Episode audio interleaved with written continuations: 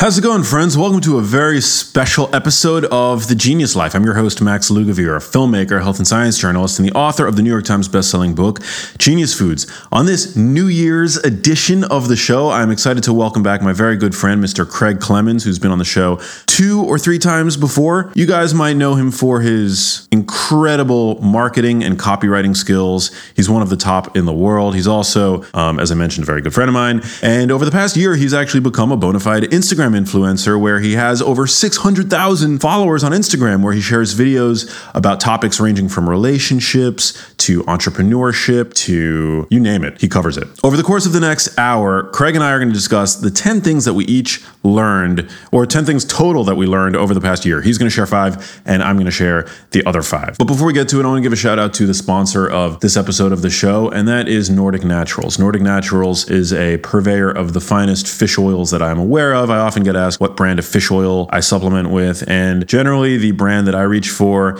and have reached for, even before they decided to sponsor my podcast, has been Nordic Naturals. Their fish oils are IFOS certified, which is a independent third party governing body to make sure that fish oil purity and quality standards are being upheld. And when you're ingesting oils as delicate as omega 3 fatty acids, which are what fish oils are primarily composed of, quality is king. You really want to make sure that you are not skimping on fish oil.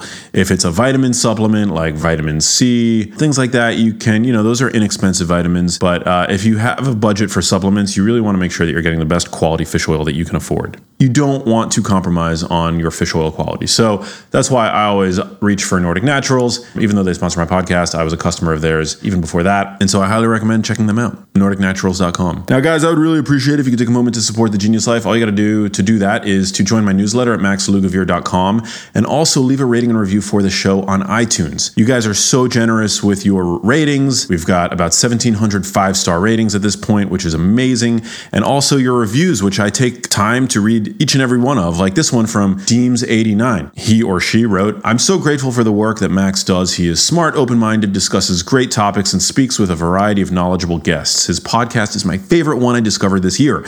I definitely binge listened and scrolled back to older episodes. Haha, I highly recommend this podcast. Well, Deems89, I'm so glad and thank you for your recommendation to all you guys out there. I appreciate your time and attention, and I'm excited to bring you even more great episodes in 2020. So, without further ado, let's rock. Here's my conversation with Craig. We're rolling. Craig Clemens. What up? We're live? Wow. We're, we're live. So fast. Just like that. You know, things happen fast, Max, like this year. it's already just about over. Could you believe it? Feels like it's just begun. I can't believe it, actually. And the decade. What were you doing at this very moment in the year 2010? 2010? Oh, man. 2010, I was probably um, wrapping up my time at Current TV, which was that TV network that I used to work for. Uh, yep. Al yep. Gore's, Al Gore's little project. Yeah, you and Al are tight. Yeah, we're tight. Still tight. Um, I haven't seen him in a while, but yeah, we were tight actually. Me and Al. Mm-hmm. Me and Al. We'd hang out at, at company parties, and uh, you know, you need to get him on the podcast. I should get him on the. That would be a good. He'd be a good guest. Do you think he eats healthy? I don't imagine so. Hmm. He, without you know, exposing too much of uh, you know what I got to observe of his behavior, um, I just don't think somebody with that schedule, uh, you know, and yeah, I don't think so. But but uh, but I don't know. Yeah, I'd, I'd like to have that conversation with him because obviously he's super into the environment. So I would love to know what his, you know, he's he's obviously like done a deep dive into ecology and he's I'm sure he's well versed in agriculture from many different angles, you know, angles that I'm not familiar with, and so I'd love to talk to him about that. And like what, you know, how that everything that he knows informs his dietary pattern, if it even does. I don't do you, know. Do you call him Big Al? Uh, I didn't call him Big Al at the time. No, I just called him Al. Just called him. Do you have his phone number? I might. Let's call him right now. and see if he answers. I definitely I have his email address. Do you think he answers his own phone? I so I don't know. Would he answer if you called? He probably doesn't have my number in his All phone. right, let's call and see. Let's call and see right see now. if I have his yeah, number. let's no. We have to call and see if he answers, and we have to do it live. Ooh, I, you know who I have in my phone? Albert Gore, his son. That's not the same. Not the same, yeah. Albert would probably answer for anybody. Yeah, he was a, he was a really nice guy. I'm Albert. not nothing nothing against Albert. He's just a little easier to get a hold of than Big Al. I'm guessing. I don't know. Maybe Big Al is very sociable. yeah, Al, Al's very sociable. Okay, well, you think about that. I think we should do it live.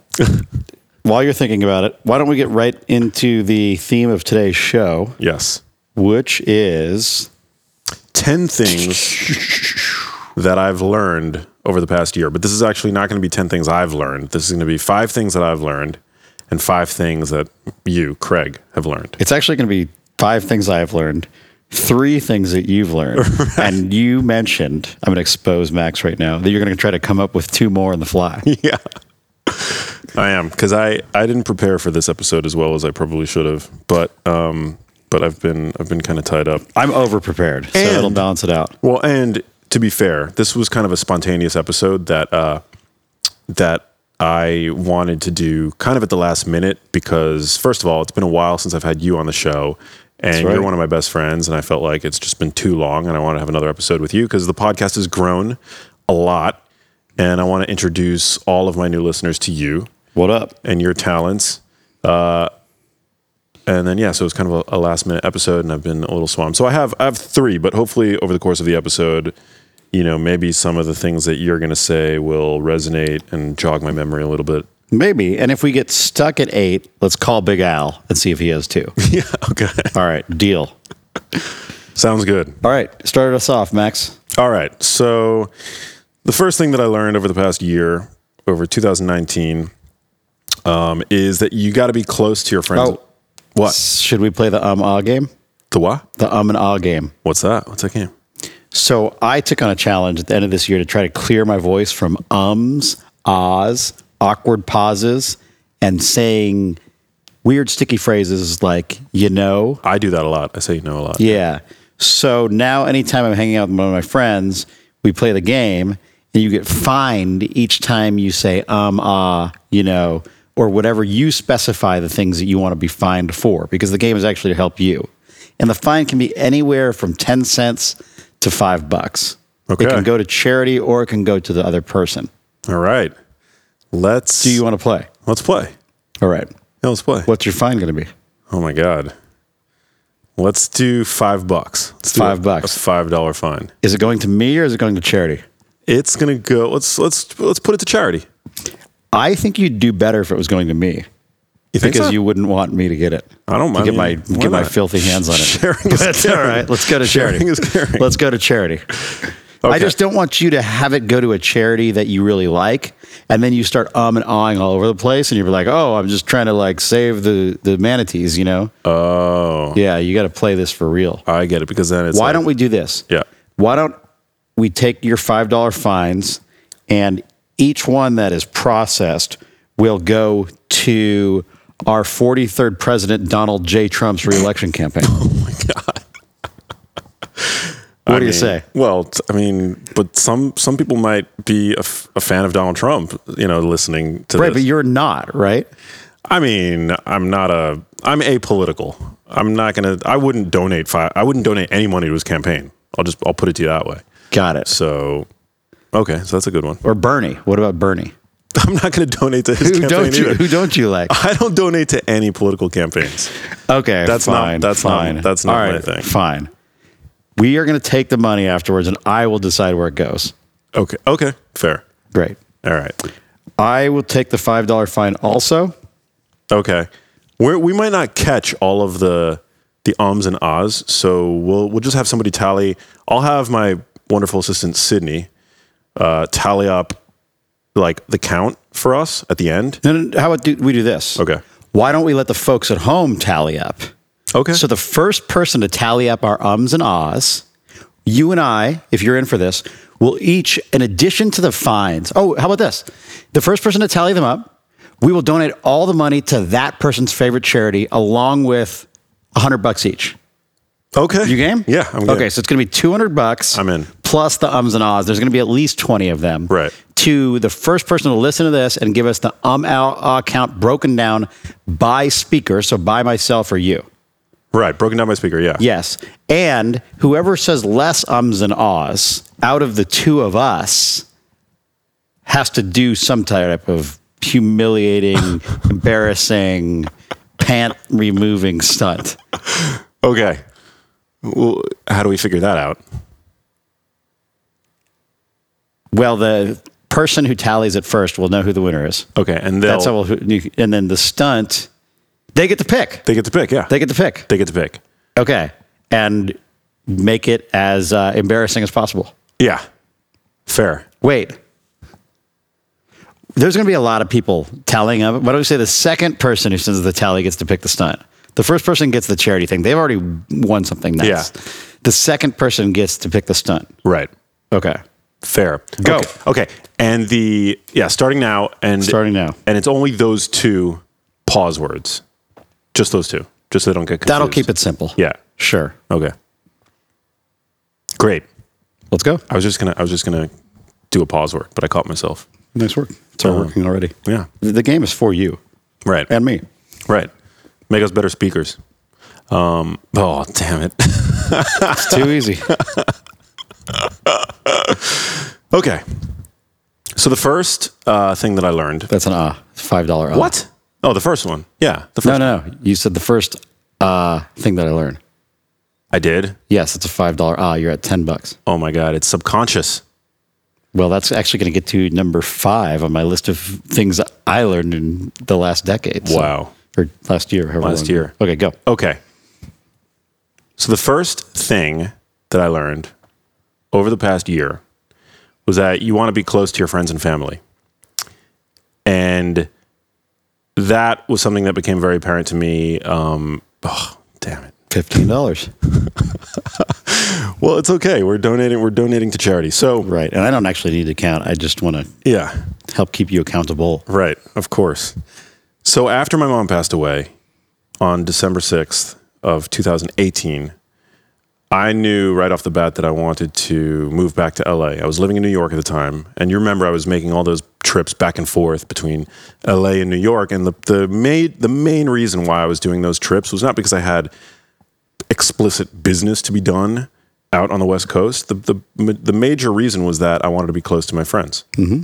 You know, you, Sarah, all my homies in in wherever. Just you know, the, this The is- homies, man, the homies on the boulevard, Yeah, on the boulevard. Yeah.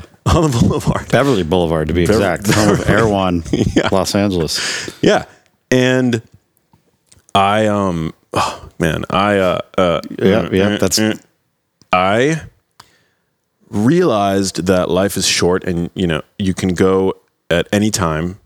You could leave your your apartment or your house and be hit on the head by falling jet fuselage. Time is guaranteed to nobody it's our most limited and precious resource and i was spending too much of it away from my friends now i was spending that time with my mom and i don't regret a second of the time spent with my mom or my little brothers who live in, in New York City. well, Ben, maybe a little bit. Right? yeah, Uh, love you, Ben. I knew you'd be listening. Ben is a homie. Ben's a homie. And uh, I I basically realized that I wanted to spend um, more time with my with my friends. So soon after my mom passed away, I started to pack up, and I made the decision to, um, you know, move That's out a- west. I know. Yeah. I'm just racking up the bills, and that's what I did. I left the East Coast and I moved to the West Coast so that I could be around all the friends, which make life, I think, more valuable and more colorful and more textured and, you know, Well, this is definitely a valuable lesson I'm teaching you on this podcast with this um and ah game. it is a valuable. It's going to be valuable for the charity. It's going to be valuable for you. It's going to be valuable for the first tallier It's super valuable. who gets to push it forward. it's super valuable. It's hard. Life is hard. You haven't you haven't done a single one, I've been practicing. but you haven't you haven't also. I haven't started speaking. Wait till I start speaking. You'll be racking them up also. Right, okay. Yes, I'm no wizard. So um, So the takeaway is friends first. friends first. Well, I wouldn't say friends over family. Be close to friends and family. So Even if you have to move. yes, but so to close the loop on the story, soon after moving out to LA, I was able to somehow influence the rest of my family, the remaining members of my immediate family, mm-hmm. to move out to the West Coast as well. Yeah. So my little brother Ben, my middle brother Andrew, they were both living in New York at the time. Mm-hmm. I was actually sharing an apartment with Ben. I convinced Ben somehow to make the move. He works remotely, so it was fairly easy for him to come out to the west to the West Coast. And Ben, and I forget which month it was, but he ended up moving out to West Hollywood, which is where I live. And a few months later, Andrew, who wasn't able to work remotely, but he was working a sales position, making really good money, but he wasn't really all that happy with his I mean, he enjoyed his, you know, his job and his employer, but he didn't like the fact that he had to sit in an office for, you know, nine hours a day. And so he ultimately ended up making the move too, to be out in, you know, in California with me and my youngest brother Ben.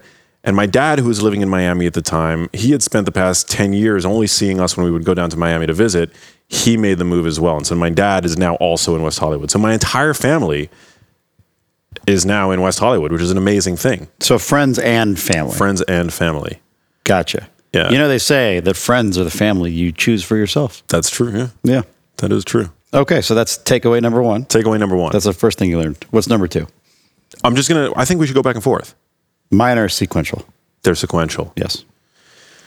Uh, well, actually, not all of them are sequential. Okay, I'll I'll drop one, Okay. and then my last three are sequential. Okay. Okay, so earlier this year, I was introduced to Tony Robbins, and we started chatting back and forth, and it was going on in a really interesting way. It was a three way conversation with the gentleman who introduced us, my longtime friend Dean Graziosi, and we were talking about doing a business deal. And the way it worked is we would all drop voice notes in the three way chat that was going on. And it was amazing how much we got done towards this business deal, just voice noting back and forth. No conference calls, no excessive texting, no long emails, just dropping voice notes. And it mm. made me realize there's a lot of power in voice notes. Here's the things I like about voice notes. One, it's a lot fucking easier to leave a voice note than it is to write someone out an email. Mm-hmm. And if you're writing an email about a business deal, you're going to edit it a hundred times. You know, you're going to be worried about what you're saying in there. Voice note, you just boom, record, you just drop it, you speak your mind. If you speak it wrong, you can erase and start over. But you speak your mind, you put it out there, it gets sent. It's your full train of thought put out. And the punctuation is not lost. You know, sometimes things get lost over text and email. Some of those, how would you describe them? The Well, it's like nuances. The nuances Nuance, get lost. You know, so next to a video, it's it's much much better than text, and it allows you to relay a lot of information in a well thought out manner. Versus if you're on a conference call. You plan for the conference call, you get on the conference call, and then someone asks you a question that you don't really know. You're kind of just pulling the answer out of your ass. Or you have to say, I don't know, let me look that up. If someone asks you a question via voice note, you can go research, find out what you need to find out. Then you leave a fully informed voice note back to somebody. So I've been doing this with all of my friends. You've probably caught some voice notes from me, Yeah. especially if this texting starts to get intense, or if someone sends me something to comment on, like, "Hey, what do you think of this email?" or "What do you think of this social media post?" Anything like that. Always do a voice note in those situations.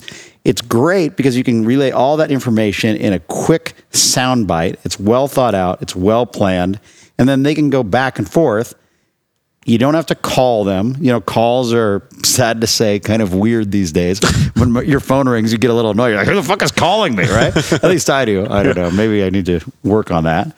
But yeah, voice notes, man, super powerful. My friend, uh, our mutual friend Michael Trainer does this a lot too. We always voice note each other. We uh, actually joke about it because we both appreciate the power of the voice note.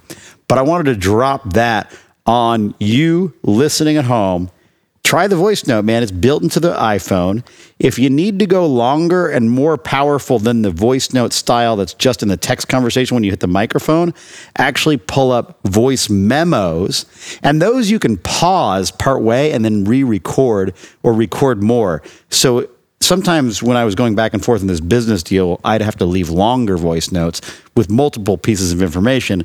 And I would pause and I'd be like, okay, guys, I'm going to go find that out. And then I'd send them like a four minute thing that actually I recorded three little notes in one, mm-hmm. but it just got the information there right away.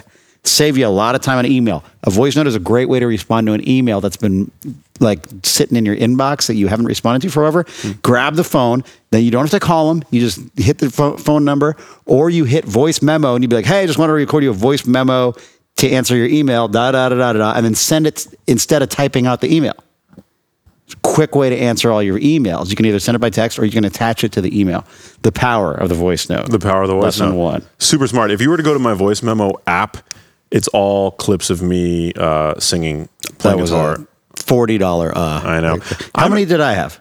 You, I couldn't count. I mean, I wasn't counting. I actually wasn't. You were, you know. I think that I think when you're an eloquent speaker, those go kind of under the radar. Sometimes, yes. So I didn't. I didn't. There was nothing. There were. There were none that I that I noticed. I'm sure there was some in there. Yeah.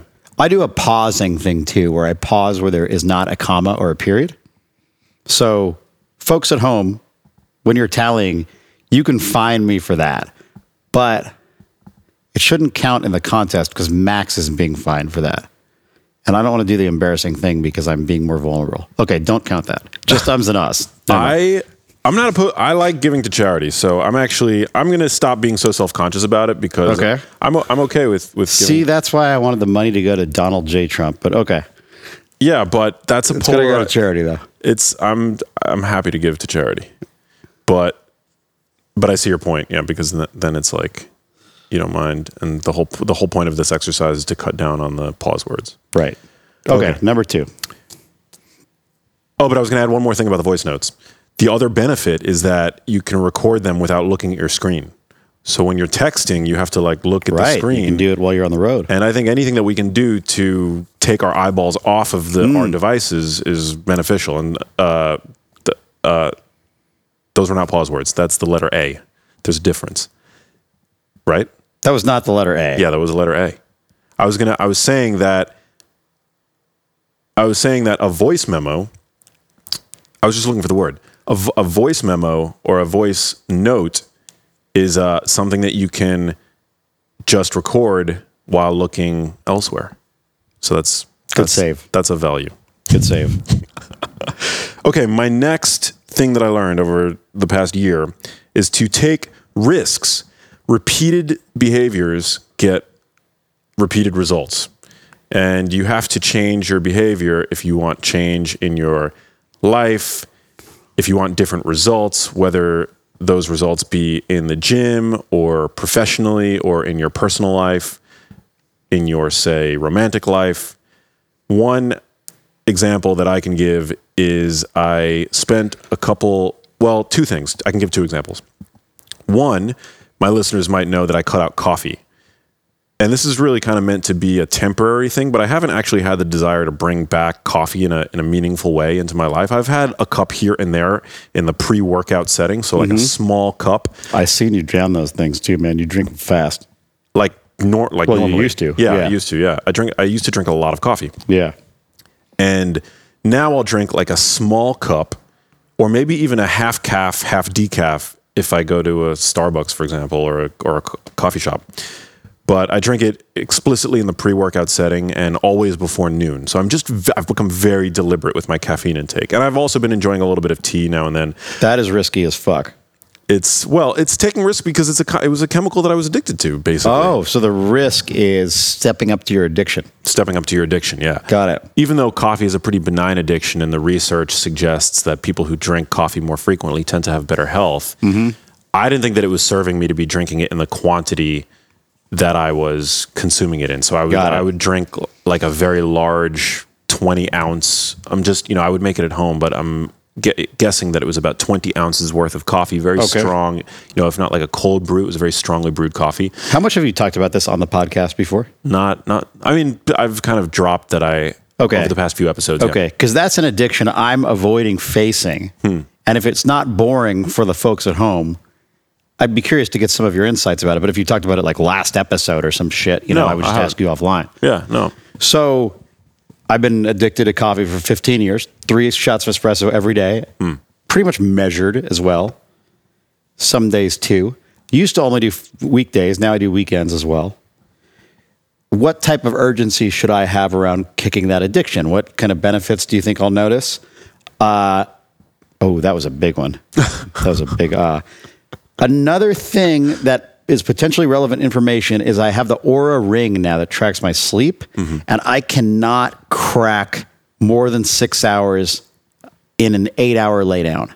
I do not know why. Wow, interesting. And I'd love to be able to lay down for eight hours and at least get seven and a half hours of sleep. I, I don't know why. My wife thinks it might be because I'm on the caffeine most days now. I mean, let's face it, pretty much every day. But I've tried single day no caffeine. It doesn't help the sleep. Interesting. Yeah, there are many potential reasons why you might, you know, have um, poor poor sleep.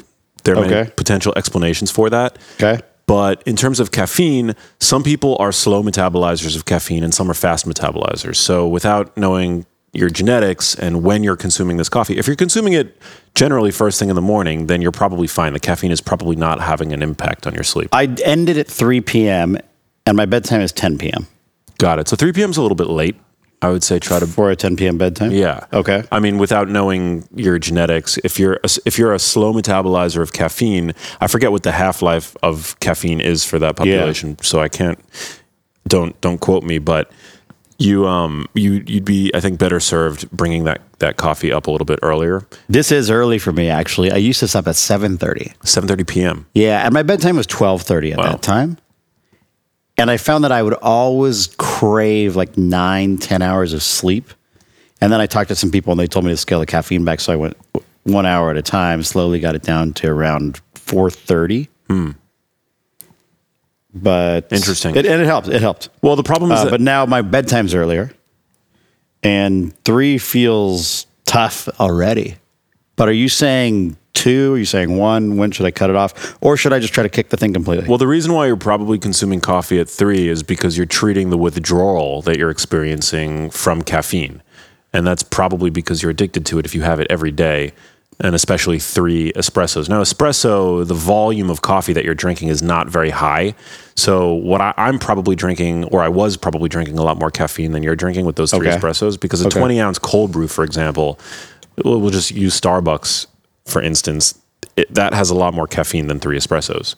So you're not you're not really drinking that much espresso, but or that much coffee in terms of volume, but it tends to be stronger, and um, it can be it can affect your your performance. So generally, when people are not acclimated to caffeine, if they're not addicted and they drink a little bit of it, caffeine can have an ergogenic or performance boosting effect. It can boost mental performance. It can boost physical performance. That's pr- pretty well documented at this point. But the problem is when you become addicted to it, your your baseline performance under the addiction of caffeine will actually begin to suffer, and you need to drink caffeine just to get to your to your to what was previously your baseline level of performance. That is definitely me. Yeah. So you wake up, you feel groggy, you need the caffeine so that you Yes. can feel normal, essentially. Yes. And then as soon as the caffeine, you're you're sort of weaning off of the caffeine, then you need more to you know because you're experi- experiencing withdrawal from it. So Right. what I've done or what I've noticed in cutting out the caffeine, for the first few days, I felt like I was moving underwater. I definitely felt like I was in withdrawal from it. Okay. But now that that period has subsided, I feel consistent energy all day, and I don't feel like I need caffeine ever. I feel like I feel totally fine without it. And you used to use caffeine for a pre-workout, correct? Well, Because I I, use it for work. Yeah, I Like- use I used it for for both. I mean, I enjoy I enjoy to get in the zone for work. To Yeah. pound through some writing or emails because that's what I use it for. But I also I really enjoy the ritual of just waking up, Sure. going to my kitchen, making Same. a coffee. It's Yeah. warm. You know, it's it's it's great. Tastes like chicken. Yeah, tastes like chicken. yeah. Um, everything tastes like chicken Everything tastes like if chicken. you get to the root of it. yeah, Yep, it's all an illusion. The other taste man. I wonder what I'm up that they, up to now. Shift the human mind with color. yes. So, I recommend I recommend people trying to cut the you know to wean off to wean off the caffeine at least Okay. at least once every couple of months and then bring it back. It's fine to bring it back. I think Yeah. coffee coffee has health benefits. There's Yeah. no doubt about that. Okay. But it can it can work the adrenals. It creates a bit of a stress response in the body. It can elevate cortisol levels. Mm-hmm. And if you're already stressed out, if you're underslept, self-medicating with caffeine I think is not a good is not a good strategy. How long is the withdrawal period, or was it for you? It it was for me remarkably fast. 3 days. Three and I days. was reasonably Okay. addicted to ca- to caffeine, I would that's say. good to know. It took- Okay. Yeah, 3 to 4 days. Okay. The only days I didn't drink coffee is actually when I went to Tony Robbins' Date with Destiny because I knew it was going to be 12 hours in a classroom esque setting. And I knew the caffeine wouldn't last that long. So I tried two days, just no caffeine. And he has you jump up and down like every 30 minutes hmm. to get the blood flowing. And that is really effective. I actually use that now in my work. I think I might have talked about that in previous podcasts that you and I have done mm-hmm. because I use it as a daily ritual Yes. now. Yeah. I think the last episode we Yeah. we did that. Yeah. So, okay. I will report back in our fourth episode, whenever that happens, on kicking the caffeine. take a week off. You might find that you could, Yeah. that it by the end you'll you, you it would have been it was perhaps easy, and then you might be inclined to go two weeks, and then maybe three weeks, and at a certain point you can start adding in small doses. But I I recommend trying it for at least a week. Okay, gotcha. So your but your lesson two was take risks. Yeah, that was a that was a risk, That's the risk. Okay, take or a, not not necessarily. I mean, I How guess about release the baby blanket? release the baby blanket. Yes. So Is that a better? You're saying that's a better description. that's an for that. analogy. Yeah. Don't be so attached to your comforts. right? Take the risk of releasing one of them and see what happens. I like that. Perhaps that comfort is having your cell phone on you all the time. Perhaps that comfort is your Netflix. Perhaps that comfort is your coffee. Perhaps that comfort is your slice of pizza. Perhaps that comfort is staying in a hotel every time you travel instead of going camping or something like that. Hmm. Yeah, I like that. Yeah. All right. Cool. job. All right. Number two for me. This one is on topic of the genius health stuff. Okay. Glyphosate is a bitch. That's my number two. What'd you learn about it? So I didn't really know about it. And then I took the Vibrant Wellness test. Are you familiar? No. So you take this test, it's a deep blood test, and they tell you what foods you should and shouldn't eat. And shockingly, it told me to stop with the almonds. Hmm. I was having massive inflammation to almonds. And the way the test works, the reason I had massive inflammation to almonds is because I was eating a lot of them. Like you have to ha- have a lot of something to get massive inflammation. For example, peanuts, I had like little tiny bit, but I'd never eat peanuts. Hmm. So that means peanuts are really bad. But I drink almond milk every day in my espresso. So I switched it out for oat milk. And I started getting lethargic. I was feeling so tired. And I was drinking the organic oat milk, you know, the kind that it's hard to find and it goes out of stock. And the whole town of Venice goes crazy when they run out of oat milk. And then I talked to Dr. Gundry mm-hmm. and I said, Dr. G, I can't drink this almond milk. I'm drinking this oat milk and it tastes really good. Can I still be drinking this? And he said, No, you cannot because all oat milk has glyphosate. It's all sprayed with this shit. Something about the way they grow oats. And don't quote me exactly on that. He may not have said all, but he said, you know, I believe with oats, glyphosate is used as a desiccant. They use it to dry the oats. Ah, okay, that must be it. That must be it.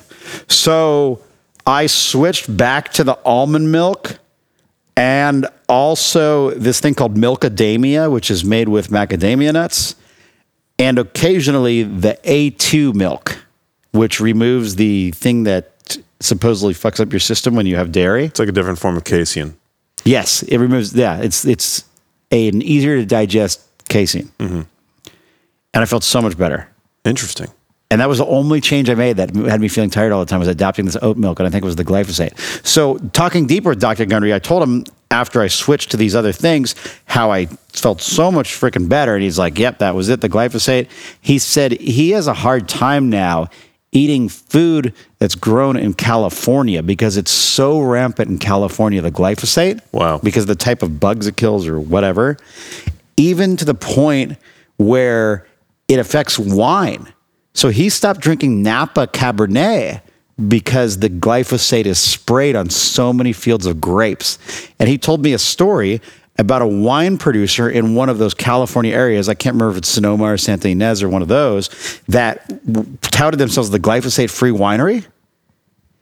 they had their wine tested and glyphosate showed up in it because their next door neighbor winery was spraying it and it just carries over by the wind. Wow. So it's hard to avoid. So because I noted that sensitivity from the oat milk, I've stopped drinking California wines and I don't know how to best stop eating California produce, but he says that's the problem. Wow. Maybe rinsing it off helps. I don't know. Wh- What do you think?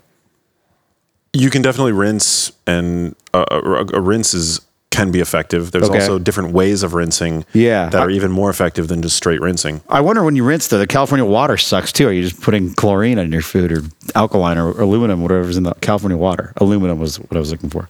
Well, I'm not going to suggest that the way that I do things is necessarily perfect, but I, I can attest to the fact that the way you do things is far from perfect. Yes. But it's also genius. well, I try to do the best that I can given my circumstances and without driving myself crazy and seeming like a crazy person to those around Okay. me.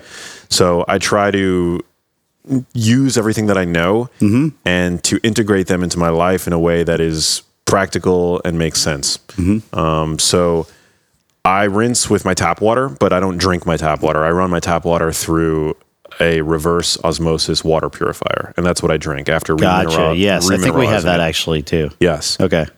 I rinse my produce and I tend to buy organic if it's a fruit or a vegetable that you eat the skin of. Gotcha. If I were not buying organic, and also I acknowledge that organic is not perfect. Like you said, the mere processing of produce can lead to cross contamination, and there are organic approved pesticides and things like that. Not glyphosate necessarily, but you know, organic, I think, and I've spoken to many farmers about this, it's not a perfect system. It's sort of like capitalism. It's not a perfect system by any means, but it's sort of like the best that humans have devised for the time being, right. right? Well said. So there are ways of rinsing your produce where you can be even more sure that all of the residues or most of the residues have been removed. You can add some salt to your water and soak your produce for 20 minutes. You can add baking soda to your water. You can add vinegar to your water. All any of those things can actually increase the amount of pesticides that come out in the water and thereby leaving you with cleaner with cleaner produce Gotcha. but a straight rinse is is okay too. And Okay. in terms of where the food comes from, it's tricky because certain certain crops grown in California are going to be better than anywhere else. So, for example, if you happen to like to consume rice, I never buy rice um, or eat it, but if you buy rice grown in California, it's going to have a lot less arsenic in it than rice grown in the south of the United States, for example. Interesting. So pick your evils. Pick your evils, pretty Gotcha. much. Okay. Good stuff. Yeah, You're up. I'm up. So the third, And I just added a sixth, by the way. you added a sixth. Yeah. The third thing that I um, realized that is important, the, the third thing that I learned over the past year is that I'm actually a big fan of collagen. Probably before this year began, I was not sold on the benefits of collagen protein. But I have since, after numerous conversations with experts, experimentation in my own life, mm-hmm. I think for an omnivore that eats primarily muscle meat, which I do, I think most people in the in the developed world, when they are omnivores, they tend to eat muscle meat. Yeah. And to be clear, you're speaking of the ocean barnacle that's in a little black shell. Those no, yeah, that those mussels, no. Delicious. Those are delicious. No, I mean ribs, uh, steaks, chicken breasts, chicken thighs, things like that. The the meat that most of us tend to eat are actually the muscles of the animals. Okay. Got it. What about human meat? Human meat. I haven't dabbled in that in that in that you know culinary area, and I don't plan to. But collagen, I think, is very important. It's not something that that many of us consume. It's found in collagenous tissues, connective tissue, ligaments, mm. skin. When I eat chicken now, I eat the skin. I always mm-hmm. make sure that I'm eating the skin. Got it. So it's the good stuff that our ancestors used to eat that Yes. now, because of the social weirdness, we probably toss out, along with organ meat, which is also amazing for you. Yes. Interesting. Yeah. But I think one of the major reasons, so collagen, when you eat it, it gets broken down into its constituent amino acids. And collagen mm-hmm. is basically, it's primarily three amino acids glycine, proline, and hydroxyproline. It's got other amino acids in it, but for the most part, glycine, for example, it makes up one third of the collagen protein. the more muscle meat we consume, the more glycine we need, which is mm-hmm. found primarily in collagen. And your average adult consumes about two grams of, of glycine every single day. And research calculations have posited that we need about 10 to 15 grams of glycine every day for good health, especially when you're on your standard American McDonald's, Jack in the Box, Taco Bell. Yeah, or just a diet that incorporates predominantly muscle meat. Okay. And that's important for skin health, for better skin, for better hair, for better nails, but also longevity, metabolism, and all that stuff. So I'm, I'm a fan. Nice. How do you feel about muscle milk? The protein drink, Yes. uh, not a f- not a fan.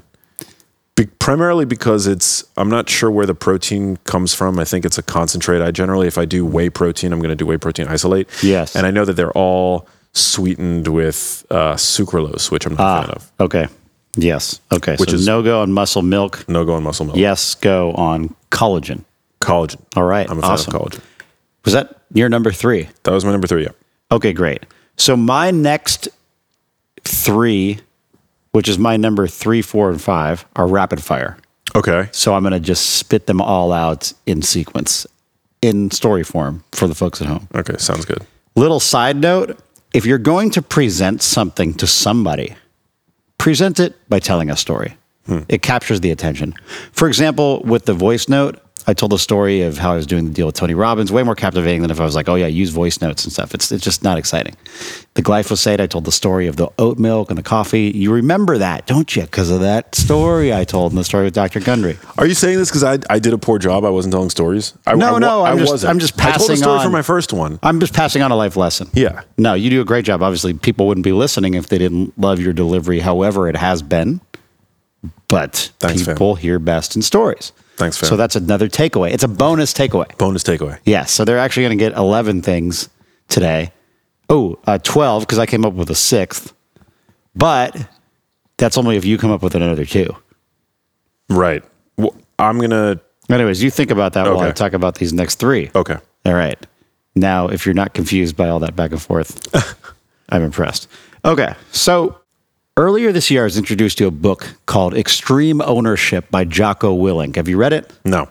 Amazing book about a guy named Jocko who was a commander in the Navy SEALs. And when he was commanding this task force in Afghanistan, Pakistan, one of those, they were going through the field trying to find these bad guys and they found this fort where the bad guys were held up and they surrounded the fort and they started you know pumping bullets into it and then these other navy guys were looking for this other navy squad that was missing and they couldn't find them. And then after much radioing back and forth they realized that Jocko's squad had surrounded a fort of the home team and was either firing or about to fire bullets into the fort where the home team was against their own guys, which I think is called like a uh, I forget like a code blue or it's the worst thing that can happen. Friendly fire incidents in the military uh, for obvious reasons.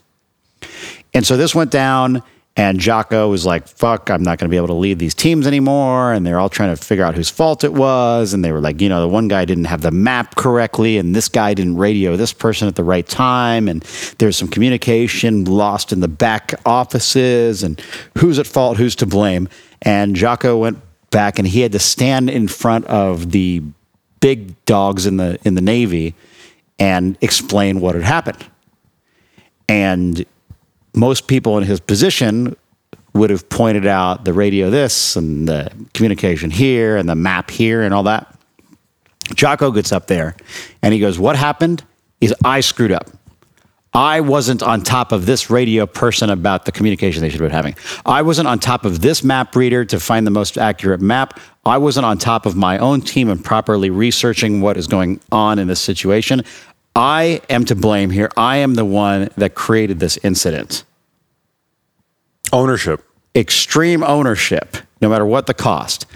The big dogs in the Navy respected that he took responsibility for it and they did not strip him of his command. They actually respected his honesty and his raw uh, openness to take responsibility for everything that happened on his watch. That is extreme ownership. And it's such a great concept. And I've found it to be so critical in business, in relationships, in everything you do.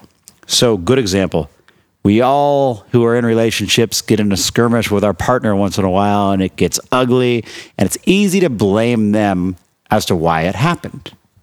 But here's the thing Have you been in a relationship where you've had a lot of fights Yes. and you try to tell your partner like what they keep doing to piss you off? Yeah. How often do they stop doing that? They don't. Never. Yeah. Right? So you're just going to keep having the same fight over and over unless you take ownership of the situation. You say, okay, yes, my partner does this. It makes me uncomfortable. It causes us to argue. But when you take ownership, you say, what can I do differently in these situations to fix it? Because it's really the only way it'll fix the situation. Mm. And now that I've become aware of this concept, I've been watching for it in business, managing the teams of people. And I have found that this is one of the single most important qualities and ways to identify a high performer, and one of the most obvious red flags that lets you know you should let somebody go.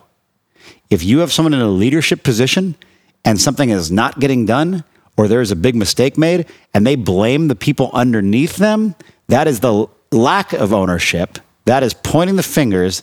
It's even could be called victim mentality. Hmm. And it's not someone you want leading your team. Hmm. You want someone that takes responsibility for everything that happens on their watch. You want someone that takes that extreme ownership. So that's number three extreme ownership. Read that book. It's fantastic. Use it in your life, use it in your relationships, use it in your business. Watch for it with people on your team.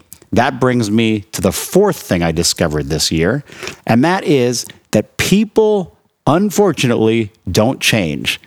So I was just telling this story about in a relationship that I'm sure everyone can relate to. People don't stop pushing each other's buttons. The same things happen at work.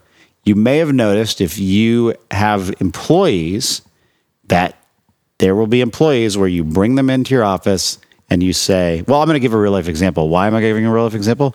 Because a real story is the best way to explain it. so, Sarah and I had someone on our team who every time something would happen, she would blame the people that were underneath her. Hmm. And I sat her down one day and I told her about the concept of extreme ownership. I told her that everything that happens on her watch, we would like her to be responsible for. I told her, yes, this person might have done this wrong, but how could you have communicated better to them in advance? How could you have given them clearer directions? And she was very on board with it for two weeks, she took responsibility for everything. And then it started going downhill again, and she started blaming in the future meetings. Hmm. The same is true with people who are procrastinators. This was true with me back in my early working days. When I first started off writing, the, a copywriter at this company working for a guy named Eben Pagan. He called me out. He's like, Craig, you've been procrastinating. People are wondering where your work is coming. And I said, Oh, Eben, I apologize. I'm going to get to work. And then for the next like month or so, I was good. And then I started slipping again. The reason why is sad to say most people do not change. And this is a, a, a- something I wanted to share with the folks at home, mostly as uh, something to those who lead teams. If you're leading teams and you're having management meetings with people on your team and you're suggesting things that they should change, most of the time, sadly, they are not. So suggest it if it comes back even once. Like, let's say someone's always late. You tell them, hey, you cannot be coming in late every day. It's affecting everyone else's morale here. You know, you, you shouldn't be disrespecting everyone's time by coming in late to meetings. Everyone's sitting around waiting for you. You need to be on time. If they then come on time for two weeks, which is usually what happens, and then they fall off again, they're never going to start coming on time. Right. If they tell someone something once and they change, then they change, but most people will not change. It's rare where someone gets something once and they do change. Hmm. To finish the story with me on the procrastination, I didn't change until Eben actually bribed me with a large sum of money. He said, If you write 10 pages of writing every single day, I'll make sure you're making six figures a year. And I said, Okay. And I sat down and, and wrote. So I don't know if that's a, a potential thing. That is, I think, what a lot of parents do with their kids. My parents did it to me. Though. They're like, if you get straight B's, they're like, you know, they'd given up on A's long ago. if you get straight B's, we'll buy you a car, we'll send you to college, we'll get you your own apartment, and I uh, still graduated with a 1.7 GPA. So that doesn't always work. Bribery doesn't always work. People do not change. That is my fifth thing I've learned. Now, the sixth thing I'm going to share is something that I am working with myself that is a lifelong journey. And I'd like to begin this with a quote. It's a quote from Carl Jung, the famous psychiatrist. And this is my favorite quote of the year. And that is until you make the subconscious conscious, it will direct your life and you will call it fate. So, what that means is unless you figure out what's really driving you on the inside, unless you figure out like why you do all this weird, unproductive shit, like bad eating, like procrastinating, like starting fights with your partner, like being dramatic, like rebelling against certain things, it's gonna control your life and you won't even know it. So, a case in point is that procrastination with me. I've been doing some inner work lately and I recently started on this thing called the Hoffman process. I'm going to this retreat in a couple weeks, but they gave homework hmm. and they said, pick one of your bad patterns, one of your negative patterns that you want to change. And we're going to talk about where that came from. And so I picked procrastination because I still procrastinate a lot. And they, they walked me through this process, this worksheet. And it turns out that the reason I pr- procrastinate is because when I was a kid, my mom would not show love unless I had achievement. Hmm. Like there wasn't I love yous in our house, there wasn't hugs or kisses. It was if I got the good grade, I was praised and I was the good kid. Hmm. No love was given just for me being me. And the good grade usually required homework. And so I'd get this homework and I would want to do good in school, but I was also rebelling against my mom by not doing the homework because I had angst around not getting this love just for me. I had angst about having to hit this reward to get the love. And as a result, I subconsciously started procrastinating and pushing off this hard work because I was like, I should not have to work to get love. So circling back, now that I know that, now that I know I have this subconscious thing that I do that makes me procrastinate, now that I know that it's rebelling against that childhood p- problem I was having of not getting love, I can start to work on it. And when I start procrastinating, I say, okay, what's going on here? And then I, you know, think about it. And hopefully it helps me actually do, I actually do make a change because most people don't because I've recognized what's I'm doing, what I'm doing subconsciously, and I've made it conscious. So the last point is that people don't change, but this next point is that if you want to change, this is what you have to do because unfortunately we're all probably more like the people who don't change than the people who do if you want to change you need to find out your subconscious drivers bring them to the surface so you at least know why you're doing this robotic shit mm-hmm. Then you can work on it. I love that. And also to look for the incentives in your life that might incentivize you to change because you had that financial incentive. Right. But some people might not be consciously aware of what their incentives are for change.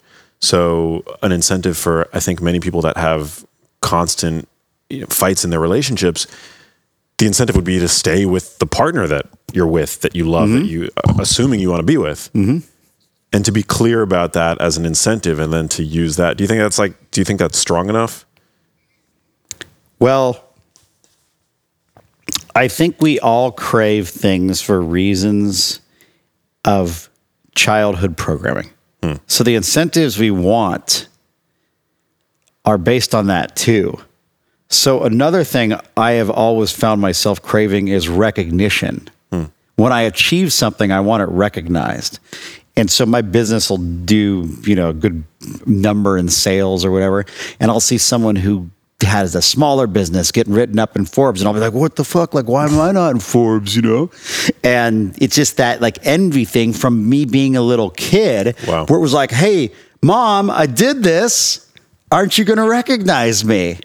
You know, and because as a kid, that worked for me to get recognition, and when it doesn't, as an adult, it leaves me chasing. Hmm.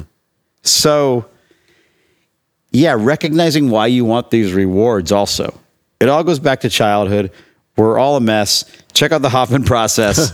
Find a psychiatrist. I mean, seriously, people are afraid of therapy and coaching, and I don't blame them. There is a stigma in our society around getting coaching and therapy, but it's so important, man, because we are all messed up because as kids we're so tender. You know the the brain and the psyche is so tender. We're the only mammal that doesn't like jump up out of the womb and know how to like hunt and survive. You know you ever see a baby deer jump out of the womb it's just like boom it just starts walking and stuff and kind of like graze you know? Like uh, uh, um a, a- like birds like you know are, are a little bit like humans where they need to be fed a little bit and kind of learn to fly but the rest of the animals are just like jumping out and like just kicking ass you know for the most part humans man how old do you think you would have had to been as a kid to get dropped off in the woods and survive Oh my god! I mean, I still like 40 I still right? Yeah. right? So we're programmed to need other people. Right. And because human beings need other people to survive, even in our adult age, in this day and age, you know, you have this brain that wants to keep the people around and will do things to keep the people around and keep you socialized and keep you in the family and keep you feeling the love to a fault because the brain feels if that love ends, you're going to die. Mm-hmm. That's why we're all so fucking needy, man. Is because we, we need to survive. you know, that's that's the way we're designed. And you can imagine a human baby, you know, coming out of the womb. I mean, you got to be nursed, and you know, you can't even walk and talk. You need to learn all that stuff, let alone how to survive on your own. So we're very bonded to our parents. We're very bonded to our siblings, and we're very bonded to a societal culture. We're very bonded to being a part of something. Like you don't really hear too many stories of a baby raised by wolves or raised by themselves, you know? No. It's all internalized in our DNA to be around other humans in order to survive. Hmm. And that's why our programming is so sensitive as a young age. And you got to figure out how you got programmed as a kid so you know why you're doing all this fucked up shit when you're an adult. And we all do fucked up shit. And it doesn't matter how great your parents were and how meaning, uh, how well meaning they were. Because my parents were very well meaning.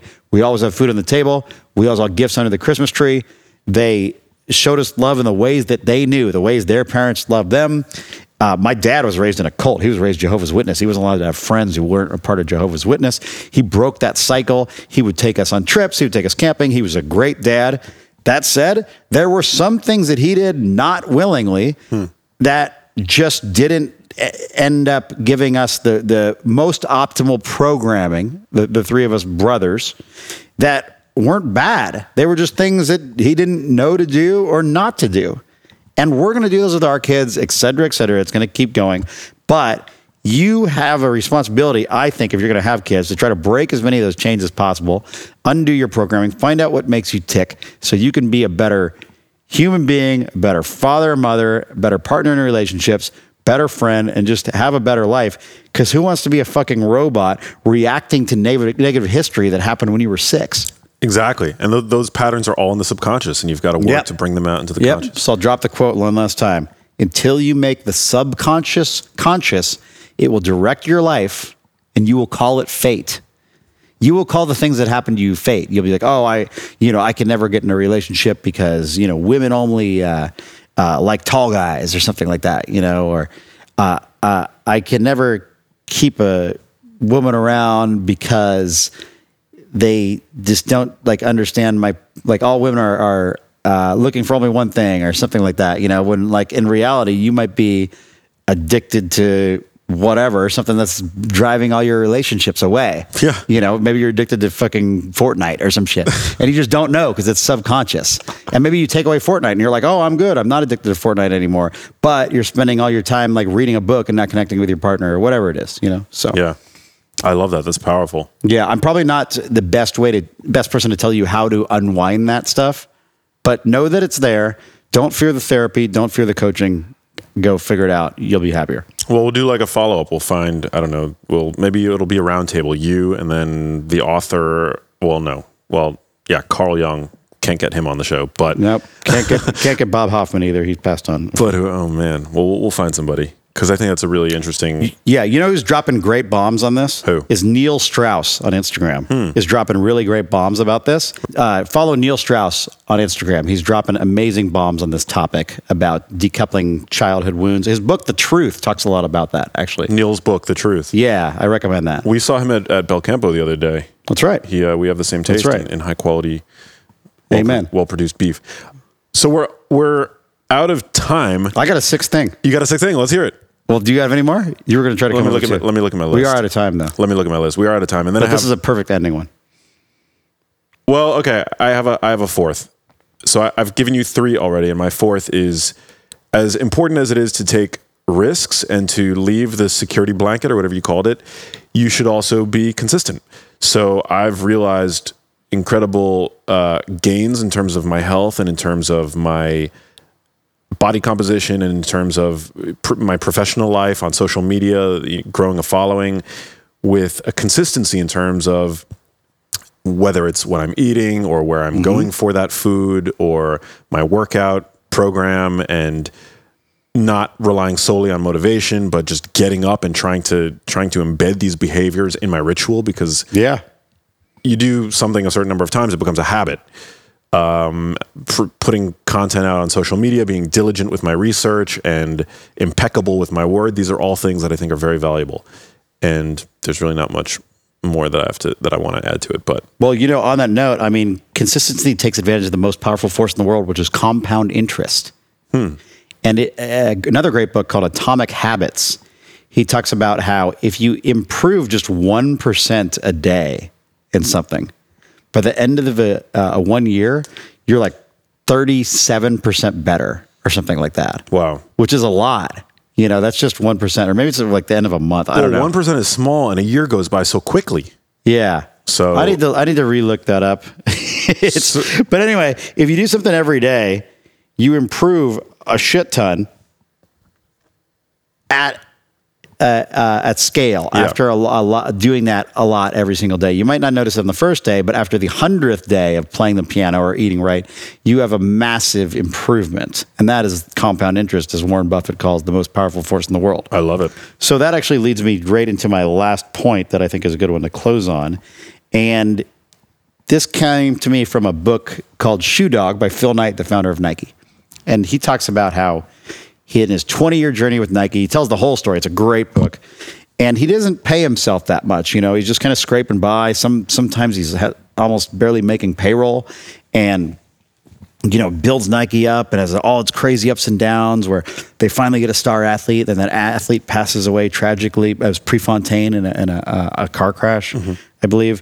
And so Nike's just finally, you know, like make, getting mainstream coverage and then something bad happens. And then all of a sudden it gets to the point where he takes Nike public and he goes from barely scraping by for 20 years financially to being worth 180 million dollars Jeez. personal income or I'm sorry, personal in the bank in like the 80s.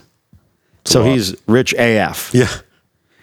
And he said at that point he had one wish and he had a feeling at this point because he knew his one wish could not be granted. And that wish was to go back 20 years in the past and do it all over again. Hmm. What he realized was that the journey is the prize. It's not the gold at the end of the rainbow, it's the journey that we're on.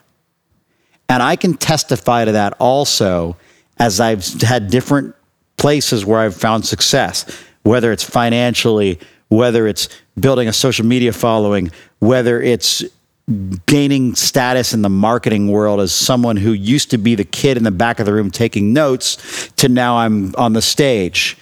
Man, being the kid in the back of the room taking notes was a lot of fun. It made me like super hungry to figure out what I was going to do next. If I got the invite to that dinner with the big boys, it was so exciting. if I had a business that was just, you know, making a few bucks, like I remember my first online business, the first month I made $360. I was like, that's my car payment. that was the most exciting thing ever. The journey, man, the journey is where the fun comes. So appreciate every day of that journey, the ups and the downs, because if you're listening to this podcast, you're learning some good shit. You're probably going to become very successful if you apply what Max teaches you in all of his work. And one day you will be at the top of the mountain. You will reach your financial goals, your health goals, your relationship goals, your family goals, your save the world goals, whatever they are. You're going to do that if you apply and you're consistent. But I tell you what, it's the journey that gets you there. The bumps and the bruises, the ups and downs, playing the game. That is the fucking prize, man. The prize is not at the end. The prize is along the way. I love that. Man, well, Craig, this was uh, this was this was an awesome episode, and of course, it was the special closing off of 2019. It was a it's a New Year special. We're now heading into 2020 or 2020, however you want to however you want to say it. And I know I told you to prepare for this episode by coming up with the five or six things that you learned over the past year. But now I want to ask you as our final question what your intention is for the following year. What is it that you that you hope to achieve? Maybe it's personal, maybe it's professional, maybe it's creative. But yeah, what's your intention for, Yeah. the, for the next for the next 365 days? Yeah, I have zero. Zero. I have not set any goals for the next year. No goals. Zero. That's None. interesting. I don't recommend that. Was that intentional? That's procrastination. That's procrastination. Yes, yes, that's procrastination at its finest. Sarah and I are going to go somewhere for New Year's. We don't know yet because we've been procrastinating, but I'm sure we'll sit down and lay down some goals. I got nothing, man, You got nothing. which is unlike me. I usually have some things I want to do. I mean, I've been talking about writing this book for 12 years. I should probably fucking do that. Oh, I'm launching my podcast next year. The Okay. Greatest Stories Never Told is going to come out around February. Love for you all to give it a listen. That's on the docket. I got a haircut this year. Your haircut looks great. Thank you. It's like a, a new that, that was, that's going to carry over into 2020. Love it. Yeah. Do you normally write out goals for yourself? You know, how about this? I'm gonna I'm gonna kick the caffeine too. Kick the caffeine. Yeah, Give it a shot. I do write out goals in a pen in a journal, and it's been very helpful for me to write them out. I do that too every year. Yeah, and then here's something else I do: is I take my financial goal and I write a number, and I take a little post-it note, and I take just the square of it, so it's like you know two centimeters by two centimeters, and I attach it to the top of my laptop where it doesn't block the screen, but it's there. And then anytime I start dicking around on Facebook or Zillow or whatever, I got the financial goal there, and it's like, all right, get back to work. Wow. Love it. Cool. How can listeners find you on social media? At Craig. Just at Craig Just now? at Craig, the first name Man. on the Insta, not on the TikTok yet, but uh, we're going to work on our dance moves tonight. Yes, we are. Get on there. Cool, man. Well, thank you. Thank you to all you guys who've tuned in. I look forward to bringing the Genius Life to you in 2020. All the uh, all the episodes that I have in store, man. I'm so excited for you guys to listen to it. Thank you for listening with me and being a part of this community for the past year. I really appreciate it. And as always, I will catch you on the next episode. Peace.